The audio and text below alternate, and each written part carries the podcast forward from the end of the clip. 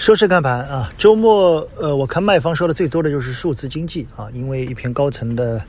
求是》杂志的一篇文章啊，数字经济其实是一个非常非常宽泛的概念，而且呃，其实数字经济也不是第一次提啊，它里面涉及到的硬件、软件非常的多。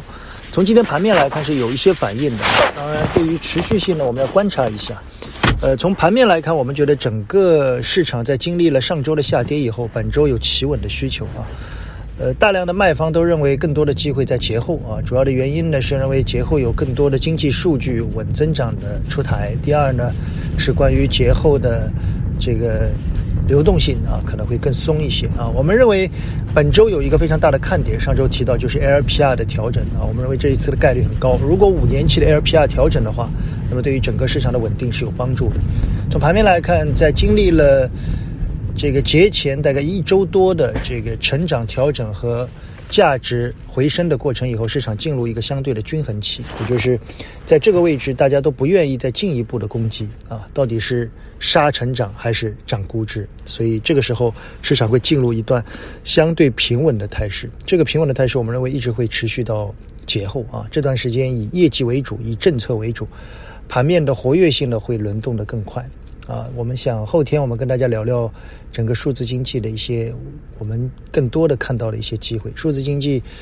呃，它涉及的面太广了啊，所以大家里面抓住一些，我觉得即可。那么对于一些价值类的个股，我觉得在连续调整以后，在这个位置有企稳的要求，呃，逢低可以适当的做一些关注，仅供参考，好吗？上周末的娓娓道来里面，我们跟大家聊了这个更多的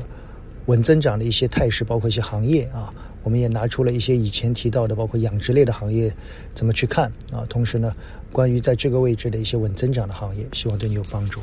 喜马拉雅的家人们，大家好啊！我是边锋伟。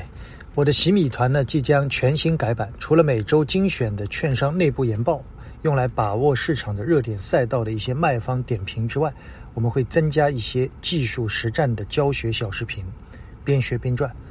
边学边赚呢，是我们从二零一七年以来对一些基础小白做的一些教学视频啊。它从简单的形态、量价、均线到实战的应用，能够帮大家在交易之中学会如何的把握机会、规避风险。欢迎大家前来订阅，有任何的问题可以留言评论或者私信啊，欢迎大家。